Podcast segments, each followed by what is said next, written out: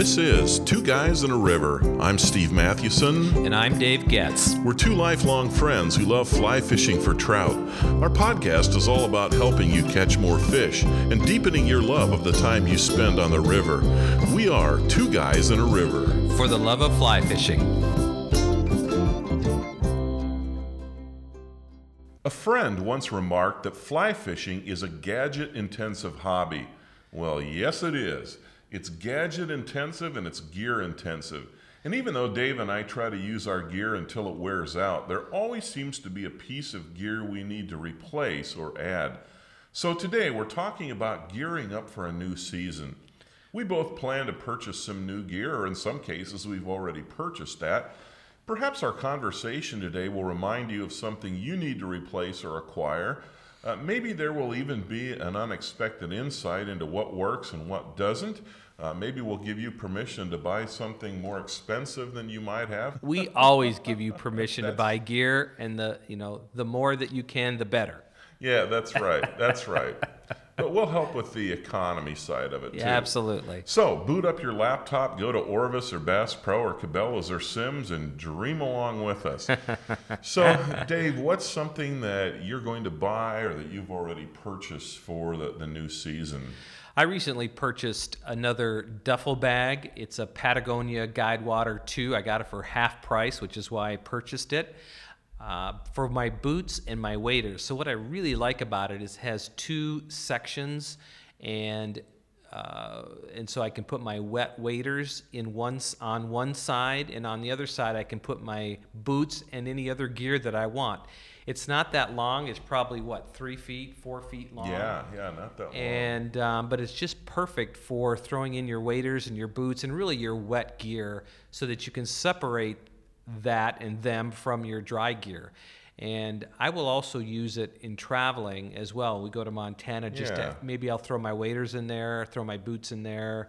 Well, that's one of the considerations, isn't it? I mean, if we're, well, not that we're going to trash your uh, Honda Pilot, but when you have a rental car, especially, you don't want to be putting muddy boots and dirty waders, throwing in the back all the time, and then on the way out, you've got to clean this. It really is nice to have something that will do that. And actually, when I got home after our trip, it was so nice. I just pulled those waders out, put them in the sun because it was still well the next day. It was Yeah, sunny out here, mhm. and um, and then scrubbed off my boots to make sure I got all the mud and stuff off the boots, and Mm-hmm. then dried them out and then put them back in. So back into that duffel bag. So it's the Patagonia Guidewater 2. I think it must be last year's model, Mm-hmm. which is why I got it for half price. That's a great approach. Good night. I mean, I'm, I'm sure, Dave, that you would be a lot better off if you had this year's model, but no, really. It- Absolutely, I would be. Yeah, that's that's something that we do, isn't it? We we look at those closeouts. We have some, uh, you know, we have some fly shops, and, and even even some of the bigger, uh, uh, you know, could be Orvis or could be Cabela's. I look at their closeouts. You never know. Well, I do that with rods. I did that with my last rod, the Sage rod Mm-hmm. Yeah. that I have. Uh, we'll talk about that later. Um, but I, yeah, it was a. It was, they were closing out the line, and I'm more than happy to pay 200 bucks less or whatever Yeah. it is, and, and get a really good rod. Yep. Well, maybe this would give, be a good place to talk about our approach to duffel bags. I mean, I have, uh, uh, I've got this cheap Hodgman uh, bag that I've used for years. For but what I like about it, and the zipper is broken on it, and they, they don't make it anymore. But it actually had side pockets for your boots, and it had the the webbing or kind of the open air. Uh, netting of yeah, some the sort, yeah. so that that it breathes, and I loved it because I put the boots in there. I could put the waders in the middle, and I could get my vest and my net, and I would throw everything into that. Now I'm now I'm simply using that for my waders. I I'm looking at some other options. I I've been throwing everything, including that, and then my rods and and reels and. Uh, clothes and everything else into an Eddie Bauer duffel suitcase with rolling wheels. And, you know, when we travel, I can get everything in that. And then you know, when we get to the stream side, I just uh, I kind of separate those. You can get almost everything in. I think every time we go to the airport, you're pulling stuff out because you Yeah. reaches over the 50 pound oh, limit. man, no kidding. It's 51 pounds, and he's I like know it. scrambling to pull stuff out Yeah, and give I me know. gear. Yeah, that's right. Uh, what about you? When you when we travel, when we fly, what's your uh, what's your approach? So I generally have uh, really two bags. Now I'll have that guide water. I'll put all my um, the weighting and probably even my net and my boots in that bag. And then the other bag, I have my satchel. I don't use a vest. I use a satchel. I have my satchel. I have anything that has to do with flies. I'll have. I often will put my clothes in there. For example, I I switch out. I have you know all the summer clothes, obviously the light summer gear Right. that you have, but then I'll also have the gloves and that. So I, I, I tend to pack it when I, when it when I'm storing it, Mm-hmm. everything goes in there. But when I'm on the trip, then obviously I separate out what kind of trip it is. Last fall we were out to Montana, warmer clothes, and it was it was pretty chilly on a couple of those days. So you have so I have my vest and and different types of clothes. So I really carry I really deal with I have two bags, two duffel bags, and I move gear in and out of those as I as I go fishing. Now, I realize this isn't the most exciting uh, topic of conversation, but we've learned, haven't we, over the years, that it really is important to have a system for uh, kind of the way you store your stuff. It just makes it easier to find Yeah, it. it sure does. Um, you can you can get away with a little bit less storage if you're uh, if, if you think ahead. And we travel a lot. You know, we fly to Montana. We we drive to the Driftless. It's it's not like the old days where we both maybe lived just uh, you know a mile or so from the rivers we were going to or an hour away, Right. right. When I lived in Colorado, I hour, hour and a half, Yeah. and you're up on the river. And You can just throw stuff into your Yeah. truck. And- I mean, and- we still use duffel bags then, but we're a lot more intentional and thoughtful now. well, I and I envy those of you who live, you know, within an hour of good water. Um, that's that's actually one of the great losses of living in the Chicago area. So, but it's forced true. us to think differently about how we how our gear travels. Yeah, that's right. So, Steve, what other gear have you purchased recently? You know, I something I didn't purchase, but some gracious friend gave me this as a gift, and they wanted to give me a gift, uh, kind of for a certain, uh, you know, anniversary, of, uh, kind of work-related anniversary, and they they checked with Dave. You know, unbeknown to me, I didn't even know they realized, uh, you know, who you were, and I- think it's because of the podcast, but. They checked with you and they got me a Fishpond net. And it's, it's a beauty. I've been uh, wanting to try one of these. It's a long handled net.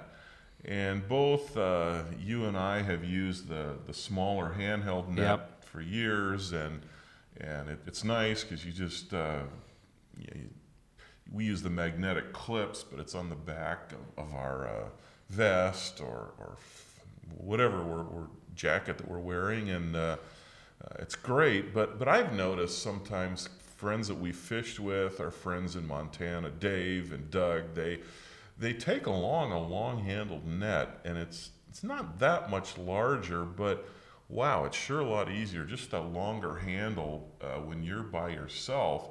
Uh, you can just reach that out further. You don't have to get the fish so close to you. Yeah, I, I watched uh, our friend Dave out there. Uh, I have several videos of him actually netting Yeah, fish. It's so smooth. He actually doesn't even bend down, really, or at least his knees don't bend. He's able just to reach down. He's also very tall, but he's able to reach down with that longer handled net. It's very smooth and and and and release the fish quickly. I just the way he does it with that net, it made me want a net. Now I don't Yeah. have one, but when your friend uh, contacted me and they said, "Hey, we'd like to do a, we'd like to have a gift for Steve," and I said, "Hey, how about some Simms waiters?" yeah, yeah, that's right.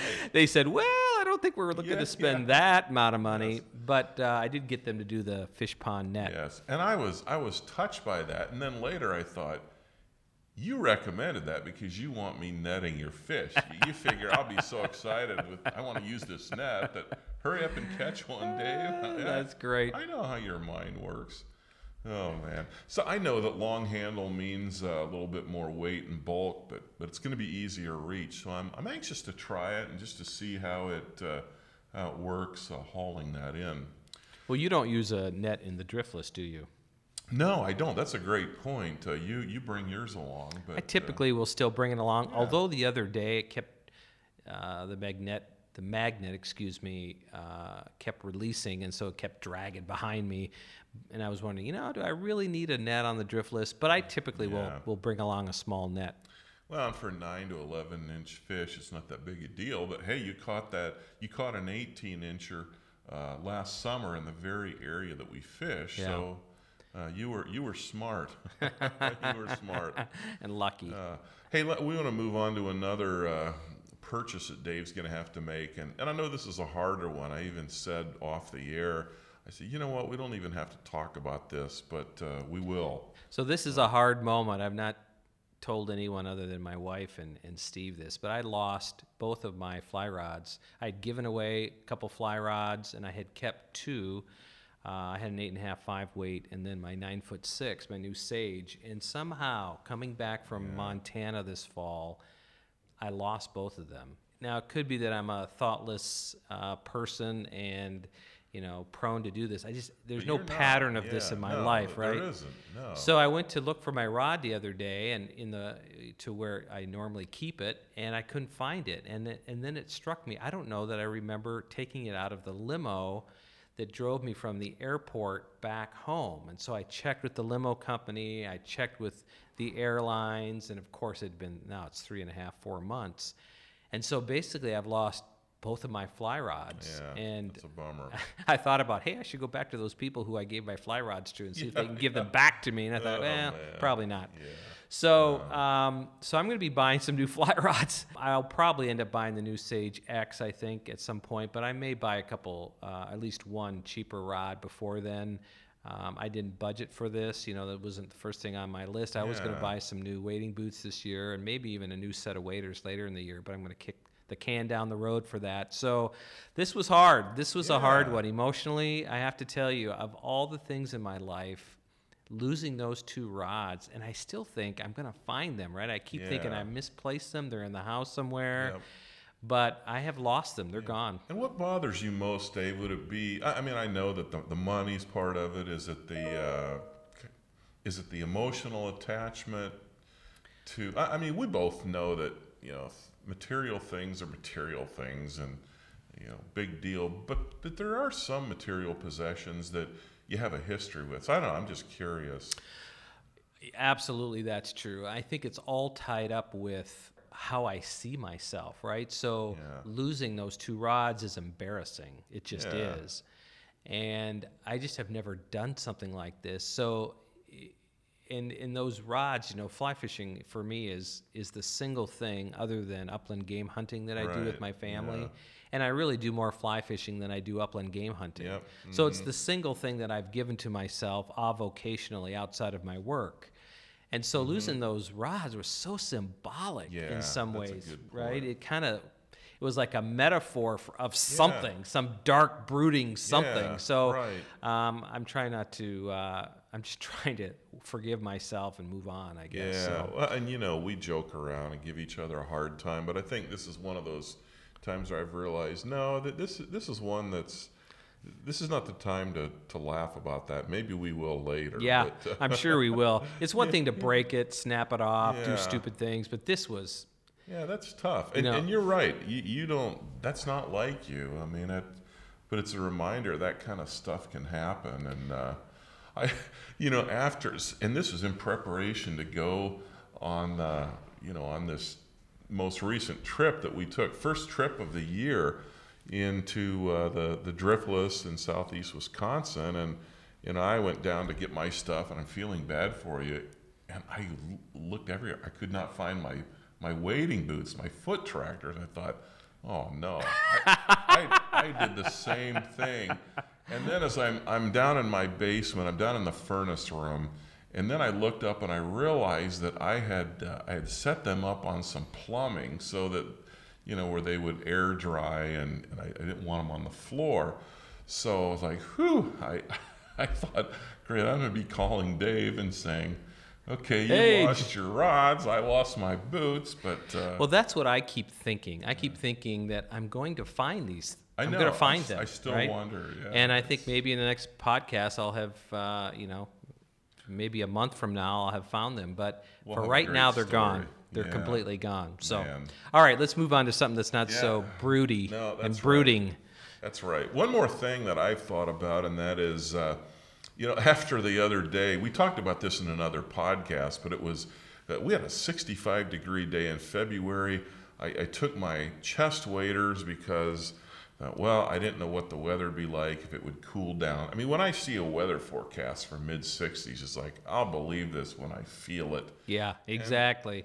And it happened. So I get there, and and so I you know, had my chest waders, but I didn't want to pull them all the way up. So I kind of pulled them down to my waist. And and as Dave loves to remind me, I I was too lazy to use the waiting belt at that point, so they're dropping down the whole time. And Dave's taking pictures Sagging- me. sagging That's- butt. yes. that's just a lovely image, isn't it? So it, I- I've been thinking about this for a while. I thought I'm going to order a pair of waist waders. So I got online and, and looked, and and uh, I love Simms products. I, I have Simms uh, waders and a Simms hat and Simms chapstick. Chapstick. I knew I beat you to it. I knew you'd rub it in.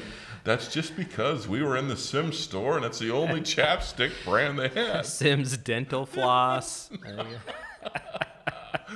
Oh man. you are kind of brand conscious. I, know. have to tell you that. I know, but you'll be proud of me. So I looked at at uh, waist waders, and Simms has them from. Uh, they start at 225. They go all the way up to 450, and I thought, I'm not going to be using these that much. I mean, Sim stuff is great, but I, I looked around. I ordered a pair from Cabela's for $99. Wow.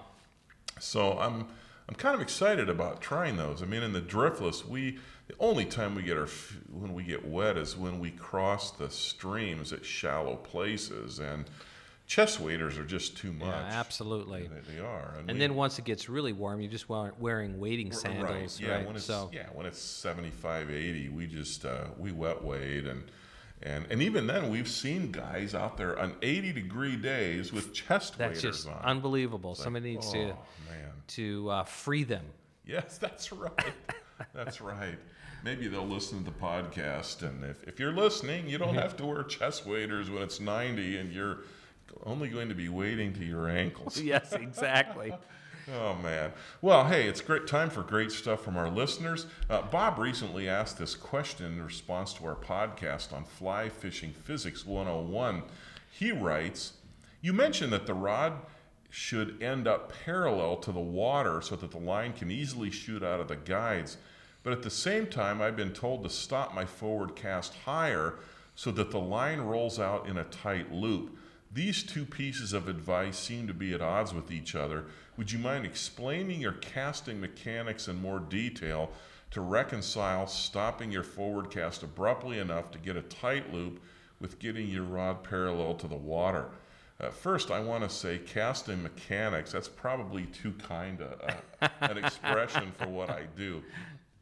But seriously, I and I should have clarified this, but I only use the rod parallel to the water technique when I have to get distance. I'm out on the Missouri in Montana, and uh, you know I'm, fishing that tailwater section. That's uh, you know, there's just a lot of water, and so I will use it then. Now, even then, I will pull up my rod tip near the end of the cast, and that enables uh, a bit tighter loop. But on shorter casts, yeah, there's no need to bring a rod down so it's parallel to the water. Uh, in, in these cases, I do precisely what uh, you know what Bob has been told. I, I stop my forward cast higher to get that tighter loop, and I also find that this enables a softer landing in the water. And we've talked about this about especially if you're dry fly fishing and casting downstream, you definitely want to lift that tip up so that the fly has more runway and it lands Yeah. softly on the on the stream and then it has more time to drift. Fishing smaller streams and tight circumstances and tighter situations, you're not going to be having that rod parallel to the uh, parallel to the river on the final forward cast. Right, absolutely. Well, that's going to do it for today. What gear are you looking to acquire? Please tell us by going to two guysinaRiver.com and commenting on this podcast link. What do you think will be your next purchase when it comes to fly fishing gear? And I'd also like your recommendations on something that you found that you really like. Yeah, Uh, maybe a surprise, something that's not typically considered or normally thought of. I'd love to know uh, what you found that really works. Yeah, we really would. So you can find Two Guys in a River pretty much everywhere on Instagram, Facebook, Twitter, iTunes, Stitcher, and of course, you can always visit our website, twoguysinaRiver.com. We do publish a new episode and one new article each week on our website. Well, thanks again for listening. I'm Steve Mathewson. And I'm Dave Getz. Until next time, we are Two Guys in a River. For the love of fly fishing.